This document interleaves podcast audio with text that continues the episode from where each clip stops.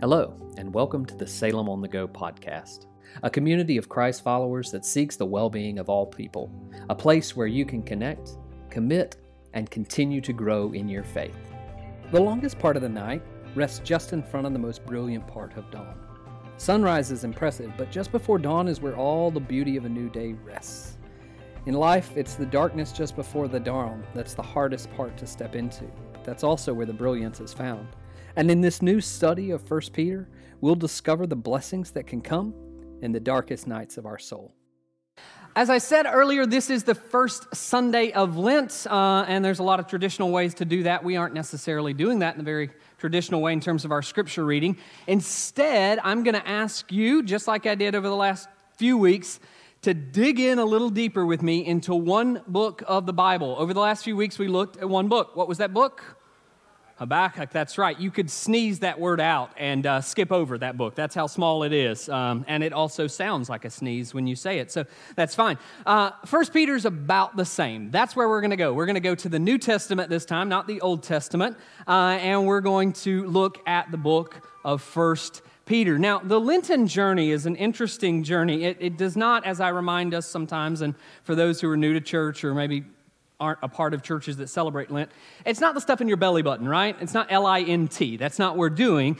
Lent, or the Lenten journey, is L E N T. It comes from an Old English word, lengthen, uh, and it sounds like what it is to lengthen. It's about the days lengthening. It's springtime right? That's what this is. It's another way of saying springtime has come. And, and ancient and medieval Christians were much more attuned to the seasons than we are today, and they oftentimes oriented their lives and their religious practice around the seasons. So, for instance, as they jumped into the springtime season, the season of Lent, the Lenten season, where everything is getting longer, daylight is getting longer, they oriented their lives towards the day where the light would become fully known in the world, the day of resurrection. And so they took this period of time, as I'm encouraging you to do, those who are joining online, in house, they used this time as a, prayer, as a time of prayer and fasting and reflection, leading into that day in which the light would fully be known. We could celebrate the resurrection hope that is before us, and we could start to live into all of that. But we do that by remembering where we come from, by remembering that we are but dust, and to dust we shall return. That's how we start this season off, and that's where we go. And there's an important part of that that grounds us in the earthiness, the difficulties, and the trials of life. And so we often begin this season out by looking at the temptation stories, the way in which Jesus engaged the temptations uh, that the, the devil or the tempter would come and offer to him in the desert. We begin in this way to think about the trials and the challenges of our lives. And the truth is, that's exactly what we're going to find in 1 Peter. That's why I think it's so perfect. In fact, it's, a, it's an interesting pairing between Habakkuk and 1 Peter because Habakkuk and 1 Peter share so much in common. In both of these spaces, they're both tiny books, right? Three chapters in Habakkuk, five chapters in 1 Peter. They're tiny books. Uh, but they both were written in challenging seasons of life under foreign occupation. This is interesting. Both of them lived under the weight of outside forces coming in, ruling and dominating in our lives in a way that we didn't ask for or want, but it happened. And both are trying to figure out in the midst of that what God is doing in those seasons. Now, here's the difference between the two. And it's, it's the reason why I think these dovetail so well. In Habakkuk, if you remember, Habakkuk is often offering his complaints to God. Unlike all the other prophets who are speaking for God to the people, Habakkuk is speaking for the people to God. And he's complaining to God, and he's offering that complaint to God, and he's waiting for God's answer in the middle of that complaint. Here's what First Peter is doing First Peter is not directing his comments to God, he's not complaining to God along with us in our world. Instead, he directs his comments to you and me. He directs his comments, and we see this from the very opening verse of First Peter to the churches who are scattered abroad in Asia Minor. And we'll get back to that in a minute. But this is an important distinction because Habakkuk gives us, gives you and me the room where we can offer our complaints to God. First Peter steps in and says, okay, you got to deal with the, the reality that's around you. How do you deal with it as a faithful follower of Christ? How do you live into that and live in a victorious way? And so that's exactly how Habakkuk is going to start out. He's going to recognize that we're scattered. In fact, he'll get pretty quickly into the reality that we're suffering, but he's going to name this scattered reality all around us. In fact, if you've got your Bibles, you can turn to them in your Pew Bibles. Uh, it's 1 Peter chapter 1, verse 1. He tells us on the front end, and I'm going to take my time today because we got several weeks to get through this five chapter little book, but I'm going to take my time setting this up for you today. He says at the very beginning, Peter, an apostle of Jesus Christ. Now, this is important, right? Unlike us who sign our names at the last, they had scrolls. We're not going to open the scroll all the way to figure out who it is. Like, if we want to read it or not, we're going to open it right away. We're going to see who wrote it to us. And it happens to be Peter. And I'll explain a little bit more about him later. But as soon as the people saw this, they were like, oh, we should pay attention to this. This is Peter who walked with Christ. This is Peter who, who was the leader of the church. This is Peter who's now in Rome. We should pay attention to this. And then he addresses them. So he tells them who is writing, and then look at how he describes them in the next part of this verse. To the exiles of the dispersion in Pontus, Galatia, Cappadocia, Asia, and Bithynia. Now, these are all places in modern day Turkey, but they're all churches scattered abroad. And what's interesting about this is the way that he describes them. He describes them in the exact same way that most of the prophets would describe the people that they were talking to exiles. They're not in a land they wanted to be in, it's not their homeland. And they're not living under rule that they wanted to live under. It's not righteous. They're living under foreign rule. And Peter says, This is who you are. We think about the exiles of old. We think about the exiles that Habakkuk and Isaiah and Jeremiah and Ezekiel and Daniel and all of those dealt with and, and talked about. But right here, as Christians living in this first century world, we have a group of people who are exiles, a group of people who've been displaced from their homeland and they are living as foreign captives. Another way of looking at this, and this sort of encapsulates all the complexity to it right away, this is a scattered, suffering group of strangers. That's what he says. You're scattered out. That's the dispersed part, right? You're scattered all about. You're suffering. We'll get to that in just a few minutes. He talks a little bit about that in later verses. You're a group of strangers. You don't really know each other. You're just traveling through, and in fact, later in the, in the book, he's going to really dig into that, what it means to be aliens in this world, just traveling through to another world. But this is who you are. You're a scattered, suffering group of strangers. And scattered's not really a reality that only first century Christians experience. How many of you felt scattered on your way to church this morning? Got a few? Like, how many of you felt scattered this week trying to get things ready in the morning, get to church or get to, or, I mean, get to work or get to school, right? Scattered is something we often feel. It can be at work. We get there and there's more, more on our plate than we thought or ever could imagine, so we're scattered in that space, right? Our child care doesn't work out. We're scattered because now we're trying to figure this out. Life just gets crazy and we get scattered. And what I've discovered about being scattered in life is being scattered in life is most painful to us as individuals because when we're scattered, we feel alone. We feel like we don't have the support around us to to kind of take care of everything that's on our plate. And so we talk about being scattered like our minds are scattered, but we're also scattered in terms of people scattered. We don't have enough people around us to take care of all of the things. And so the initial emotional response in those spaces like that is I feel alone. I feel like I'm on my own when I try to accomplish this task and I've got to sort it all out on my own. And that's a painful and a heavy place to be in, and I want to acknowledge that. I think it's true. It is hard to be in that space where you're scattered and you feel alone. But let me also say, and this is what Peter is going to suggest, it's why he names the churches this way. He doesn't hide this reality. Sometimes being scattered is exactly where we need to be. Sometimes being scattered is exactly the space that we need to be. As humans, we love to gather. We're gathering right now, right? We're in this space, we're gathering in this environment, and we love to gather in that place. We don't like to scatter or move out. But scattering is where growth happens in your life.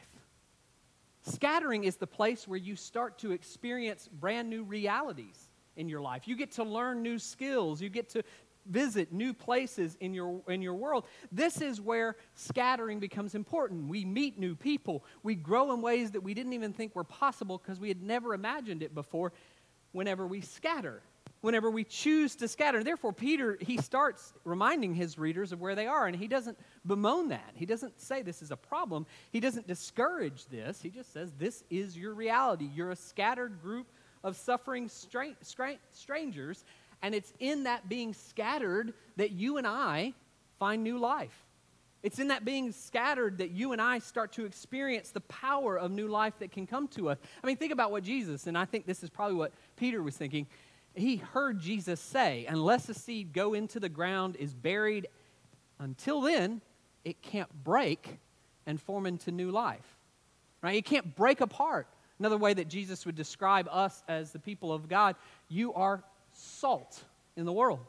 Right? And salt is not useful at all unless it's scattered. Some of you are going to go home this afternoon, sit down for lunch, you're going to grab that salt shaker, and you're going to start scattering it all over the place. And the reason you scatter it is because you find usefulness to the salt when you do that. And if you're anything like the household that I grew up in, you might have a bottle of salt somewhere all way in the back of the, the cabinet that's been there for like two decades. And guess what's happened to that salt that sat in there? Solidified, unless you got like a ton of rice in it. It's always the trick. Put a ton of rice in the salt shaker, right? It's solidified. And this is an interesting reality for us as the church that the more we gather, the harder it becomes for us to scatter. The more we pull together and, and we don't exercise that scattering that God has called us to, the harder we become. And the harder later on it becomes for us to scatter. And so scattering is always a necessary part of our reality. And Peter wants them to wear it like it's a badge of honor. You're scattered across the world? Great. Grow in it. Live in it. Experience the beauty of that moment and understand that this reality of you being scattered isn't changing anytime soon because God wants us to scatter out in that way. We have, we, we have a creator, and we are sons and daughters of a creator who is, who, of course, we're never going to be fully at home until we're reunited with him. But while we're away from him, he wants us to spread out and experience and spread the, the, the gospel of Christ to others. In fact, Augustine, one of the first theologians of the church in the fourth century, he said it so beautifully at the beginning of his confessions. He said, My heart is restless until it rests in thee, O God. That's how we are. As followers of Christ, we will continually be restless with our reality. We'll continue to be uneasy with our reality and we, until we finally find our rest in Thee, O God, until we settle into that place. And if that's you, if you would say, right now, Pastor Sam, I am in that space where everything in my world feels out of place.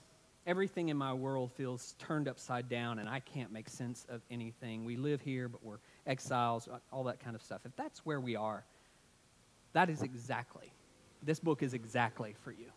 This is exactly where you need to lean in and listen to what Peter is saying.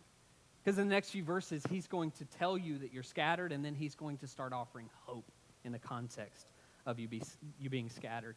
Right? If that's your reality, He's going to plunge right in with the inheritance and the new life and all the blessings that come with it. So listen and lean in and dig deep into this study. But let me also say very clearly to some of you who are in this place in your life, that's not me. I feel pretty good about life and where I am right now. Don't tune out, okay? Don't, don't just walk away from this because it's not your current setting in life. In fact, it wasn't Peter's current setting in life. We believe Peter wrote this book probably between 62 and 64 AD, somewhere around there. And he would not pass away, he would not experience any persecution at all during the time of writing this book. However, within five years after writing it, if he wrote it in 62, he would be crucified upside down. Right? He wrote this between 62 and 64, and we see that Paul was was actually killed and martyred during that period of time. And so Peter could observe a whole lot of other people around him who were being persecuted and harmed and hurt. But Peter never experienced any of that into, in and of himself when he wrote this down. Yet the lessons of this letter are still powerful for him in the same way that the lessons of this letter are still powerful for you as you live into this. So hold on to that. Live into that reality. Whether you're in trials currently or not, Peter's words are for us this morning. They're for our comfort and our peace, but what is his word to us in this season? That's, that's where I just want to get to us. What is his word for us in this season? And that's how we're going to kind of start this off and jump out in this. His word is simply this triumph. We're going through seasons of being scattered and our world is turned upside down, Peter wants to speak triumph and victory into our lives. He wants to remind us of the triumph that is ours, the victory that is ours in all of these ways. And this is exactly how he chooses to start the letter out. He doesn't start, uh, granted, the, the people are suffering deeply in the scattered state of existence. He doesn't start by acknowledging that. He will later, But instead, what he does is he acknowledges their scattered reality and then he, he acknowledges the triumph and victory that they have. In fact, if you'll look with me at verse 2, you'll see this. He, says, he, he names them and then he calls them out by who they are.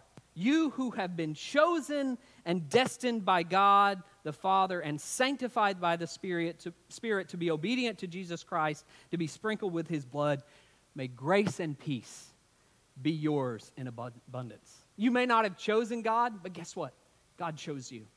God poured God's self out for you. you. He's given you a gift that's better than anything else in this world because He has overcome the world and He's pouring these blessings out upon you and in you. And Peter wants you to focus on that victory. And the reason he wants you to focus on that victory, on that triumph, is because your trials will pale in comparison to God's eternal triumph.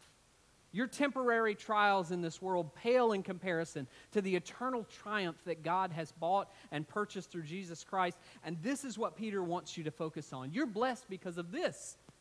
You have the whole host of blessings that come to you because of God's victory and what He's done. And for Peter, you're not just waiting for the by and by. You're not just waiting for this to happen later on in life. You don't have to fight through life without ever experiencing any of this blessings. You have the reward of God's triumph right now. These gifts are yours right now to hold and to live into. And that's exactly where Peter takes us next. Look at the next part of the verse, verse 3. Blessed be the God and Father of our Lord Jesus Christ. By his great mercy, he has given. This is the past tense perfect.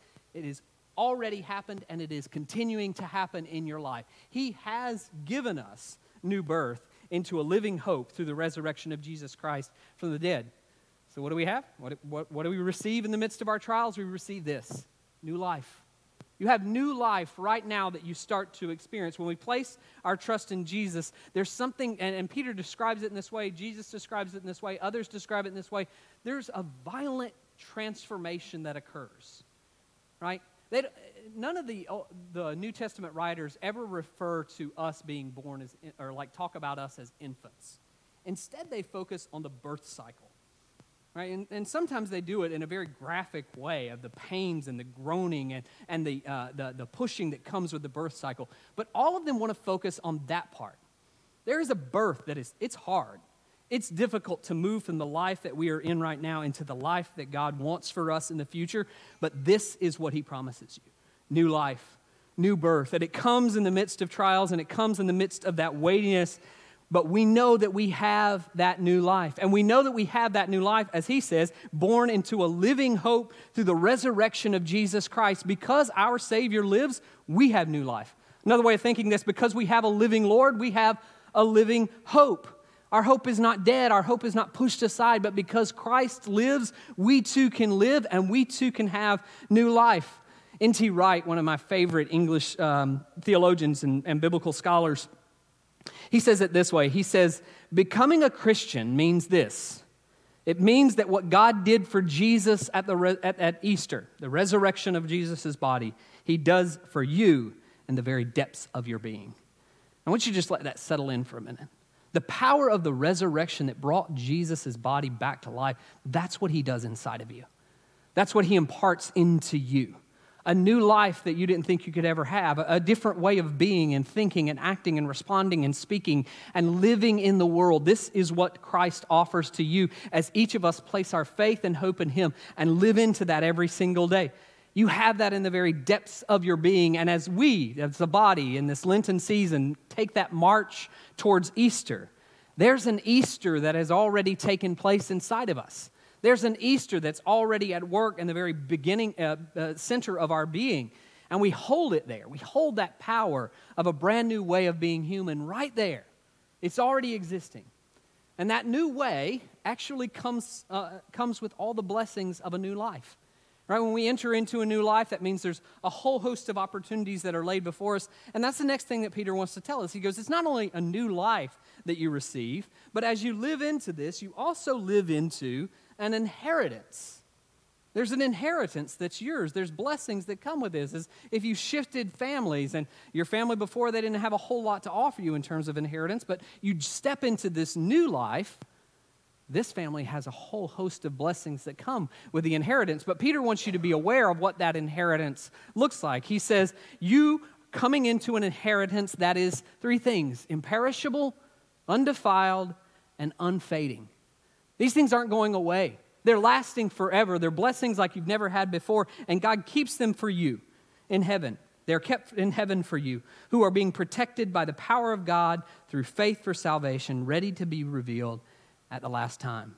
And of course, Peter believes he was living in the last time at that moment, so he believes that these, this inheritance is coming even now. This inheritance that Christ has held into the final days is now being poured out into the lives of the church, and the protection that comes along with that is a protection that comes to you and me as being children of God. So, God's triumph certainly means new life, but God's triumph also means that you and I have been written into a will We've been written into a brand new will. And unlike a normal will, where everything in that will is, imper- is perishable, is defiled, has been touched with other human hands, it's fading away, it's worthless basically in another 20 years, the will that you've been written into now, it's un- imperishable. The will that you've been written into now, it's undefiled, it's unfading. And once you're in, you're not going to be fighting over the perishable items, you know? That's what happens. And when a will is enacted, siblings and others start to fight over things that are just fading away, anyways. But when things are undefiled, when they're imperishable, when they're unfading, we don't see that fighting back and forth. As most wills would divide sons and daughters, this will is different. This will actually creates sons and daughters. It pulls sons and daughters together and invites us to invite more and to bring more and to do all of those things. We're not driven away from our family because the will, we're driven into the family because of this will. We're driven into being sons and daughters of God. And it's not a will that's just about belongings, it's a will that's about belonging. Belonging to something new, living into something new and having that to hold on to every day. So, this inheritance is, is ours not because of something we've done, but because of what Jesus did. Right? And because of that, you don't have to like tiptoe around God. You know, this is always a reality for families. Like, I don't want to tick off my great aunt, Susie, because when she passes away, I know I'm in her will, but if I tick her off and mess things up, I might be written out. But that's not how this will works. He said, uh, the Apostle Paul tells us that while we were yet sinners, Christ died for us. When we were at our worst, we got written into the will. So from here on out, we can just go up, right? There's this place where the will is created in an entirely different way. And you can rejoice here because you know this. You can rejoice in this space because you know this. And that's exactly what Peter encourages. In the same way that Paul would say this in Philippians, Peter, in, first, in his first letter here, he says this In this reality that you have new life, that you have an inheritance, I want you to do something. I don't want you to just listen, I want you to do something. I want you to rejoice. In this, rejoice. Even now, for a little while, you, if you, even if now for a little while you have had to suffer various trials. Now, let me be clear about what he's saying. He's not saying find joy in your trials. Don't find joy in your trials, find joy amid your trials. You can find joy while standing amid a trial. You're not happy about what's happening. You're not happy about the trial that's facing you, about the suffering that's going on, about the things that are happening in the world. But trust me, as people of God, as children of, of, of Christ, we can find joy amid our trials. We can stand in the midst of them and still have the joy that comes through Him. And so He says to find joy in this. And if you approach life in this way, if you will rejoice even in the midst of that, you're going to approach the seasons of life that are difficult in a very different way yourself. And that's what He goes on to say. He, he says, You can rejoice here, and because you know that, and you know this. Verse 7 so that the genuineness of your faith, the genuineness of your faith, being more precious than gold, that though perishable is tested by fire, may be found to result in praise and glory and honor when Jesus Christ is revealed. The authenticity of this new life is, is granted to you and is actually discovered in the middle of your trials. It's in the middle of your trials that everything you thought you believed, that you were just holding on to by faith, it becomes authentically revealed, genuinely revealed in, the, in that space. In that space right there, you can start to understand how, how strong your faith really is. And so Peter says it's through this refining fire that you actually get to see the authenticity, the genuineness of it. The fire just reveals the purity of which God has already granted you the fire just sort of brings those things to the surface. And the way we choose to live in the middle of the pain of our life is the way that we uh, honor and respect the fact that this life isn't all there is to this life. The way we choose to stand in the middle of grief, the middle of pain, the middle of health crises, the middle of war and famine, and all those things demonstrates that God is working, God's life is working in this life right now. The life that He wants for you one day can be your life right now. You can step into it right now, and you may not see it with your eyes. And Peter's, Peter's clear about that. You may not actually see this. You may not hold it in your hands, but that's okay. Peter says, although you have not seen him, I saw him, Peter says. I walked with him, but many of you have not. Even though you do not see him, you love him as if you did. Now imagine the depths of that for just a minute. I just try to love deeply someone you've never seen in your lives. But Peter says, You've not been able to see him, but you love him. I know you do. And even though you don't see him right now and in this space, you still believe in him. You believe that he can do amazing things. And so once again, he says, Look, you're already standing in this, so listen to me. Rejoice. Rejoice.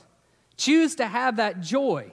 Rejoice with an indescribable and glorious joy, for you are receiving the outcome of your faith, the salvation of your soul. The fullness of the resurrection, it's not here, right?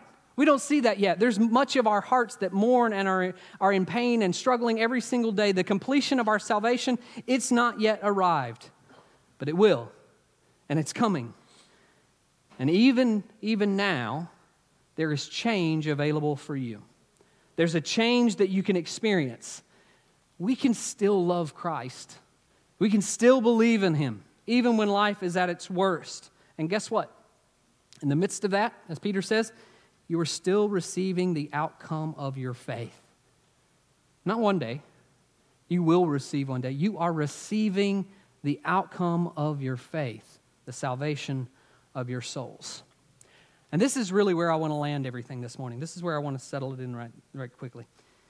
Yeah, there's going to be a resurrection day one day. Absolutely. The graves will break open those who are dead in Christ will rise first, and then those who are remaining will rise and meet him in the air.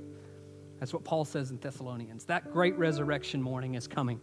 Dawn will break in and transform all of our reality. That's what will happen. But while we're standing here this morning, I don't want to just talk to you about dawn as a noun. I want to talk to you for a few minutes about dawn as a verb. Dawn is coming, it will happen. We'll celebrate it on Easter Sunday like it has happened. But there's another way that you can use dawn. Dawn is not just a noun, as dawn has arrived this morning. Dawn is a verb, as if it dawned upon me. And here's what I believe for your life there is a dawn that needs to happen in our lives.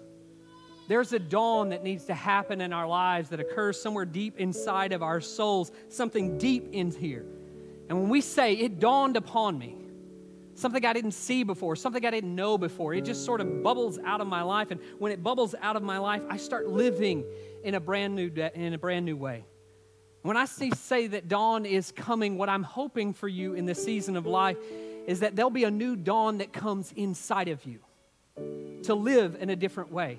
God wants to do something in you right now. There's a brand new way of being a human being. There's a brand new way of approaching hardship in the world. There's a brand new way of approaching grief and trials and fatigue and relational issues. There's a brand new way of approaching money and, and family relationships. There's a brand new way of doing all of this, and God wants you to have that not after we die. Not after the resurrection morning comes, not after that dawn comes, but He wants the dawn to happen now inside of you to where you can experience all of those things. And one day that will happen. But before that happens, God can dawn something in your life. Before the noon dawn fully comes, God's reality can dawn in our lives. You know, the irony of this entire situation is, is if you think about nature for just a minute, the longest, darkest part of night comes just before the most brilliant part of day. The moment in the night where everything is dark and everything is hard and it's difficult to take another step because you're like, I'm so frustrated with living through this dark night in my soul. It's right there that the brightness of a new day comes. And it's not sunrise. We don't talk about sunrise as being, you know, when the sun is risen, that's not the beautiful part. My son has a wonderful way of doing this when he gets up in the morning and I open the curtains and it's, it's dawn time. It's cotton candy in the sky. Right? That's what he said. You've seen this. Right? look out your windows, and it's not the sun is up, it's that dawn has come. And just before the sun fully rises in our lives, that's the space where the most brilliant colors can be found. That's the space where our lives can find so much meaning and hope. It's in the deepness of that night, just before dawn, that those bright colors come out. And those bright colors can transform us and renew us. And that's what I want for you. I don't want us to sit as a group of followers of Christ who are just waiting for that day. I want us to walk every single day in the power of that resurrection hope. Here's a story told, and I'll make this as quick as possible. It's a story told of an individual over in Tennessee who, uh, who was gifted at one point in time this, this yellow scroll of a Declaration of Independence. And he got it as a single dude, and it was great. And he's like, oh, this is kind of cool. I like this. And he just shoved it in his garage. He had a ton of stuff. He was a pack rat. And then he got married. And as he was getting married, his wife's like, some stuff's got to go, right? It's got to go. We got to get it out of here. And uh, so they started going through all the stuff, you know, like throwing it out. We're going to trash it. We're going to donate it, or we're going to keep it. And A whole thing. They went to the garage. They started doing this. And as they were going through it, he's like, or she pulls this out and she goes, Are we going to keep this or give it away? He's like, Give it away. Give it away. I, I mean, it's been here. It's just taken up. You see, I haven't even taken it out of the plastic sleeve. It's just sitting there. I'm not done anything. So they gave it away. They gave it away to this local music shop in uh, Nashville, I believe.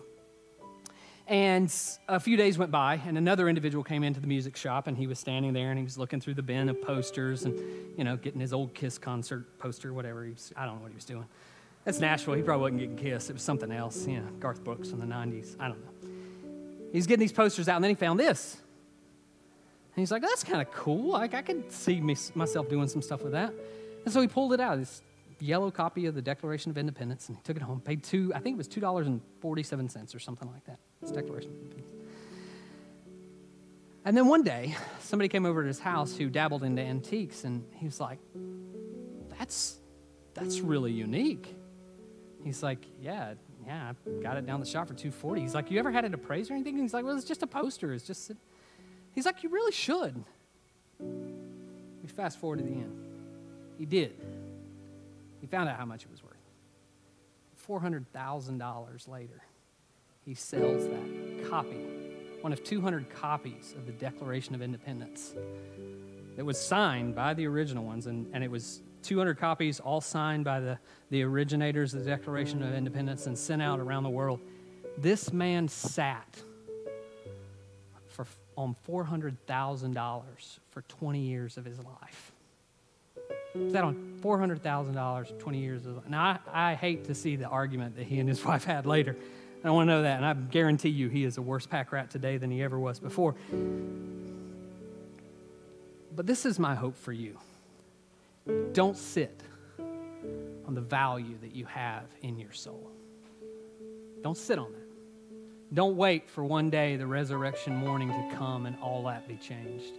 You have an inheritance at your fingertips that is imperishable, unfading, and immeasurable in terms of worth. And yet, as people of faith, we often sit on that and don't share that and don't carry that into our lives and don't allow that to change everything around us because we're waiting for that one day to come. Don't do that. And over the next few days, we're going or, or the next few weeks, we're going to dig even deeper into this and talk about the way that Peter says Christ's life can become our life. We can embody the holiness that is God's. We can look like God. We can act like God. We can do all of those things as we live into the power of God. And that's my prayer for you that you would live into those graces even now. And as we close this morning, that's exactly what we take a step to do. Gathering around this table, remembering that the inheritance that will come to us one day when we are with Christ is still part of us today we experience the body and the blood of Christ, the forgiveness and grace that comes through his brokenness and the shedding of his blood, and the healing that can come to us in our brokenness and shedding uh, of our blood. So today, I want to invite you into that space where you start to step in to the inheritance of Christ even now. Would you stand with me and let us pray?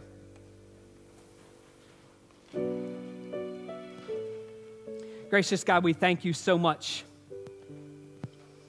for the resurrection hope that we hold in our hands and in our minds, but God, that resurrection hope that seeks deep down into our souls, transforms all of who we are and all of who we hope to be. It gives us a new way of being human in the world. It gives us a new way of exercising our hospitality in the world, of exercising our graces in the world and our gifts. It gives us a new way, God, of existing in this space, a way that looks a lot like you, a way that models your life for us. And it's all there. By the power of the resurrection, we step into it. And today, as we gather around your table, God, we gather in this space realizing that even these simple elements of bread and juice remind us the way that you are with us now, giving us gifts and graces beyond our mind. We thank you for it. In Christ's name we pray. Amen.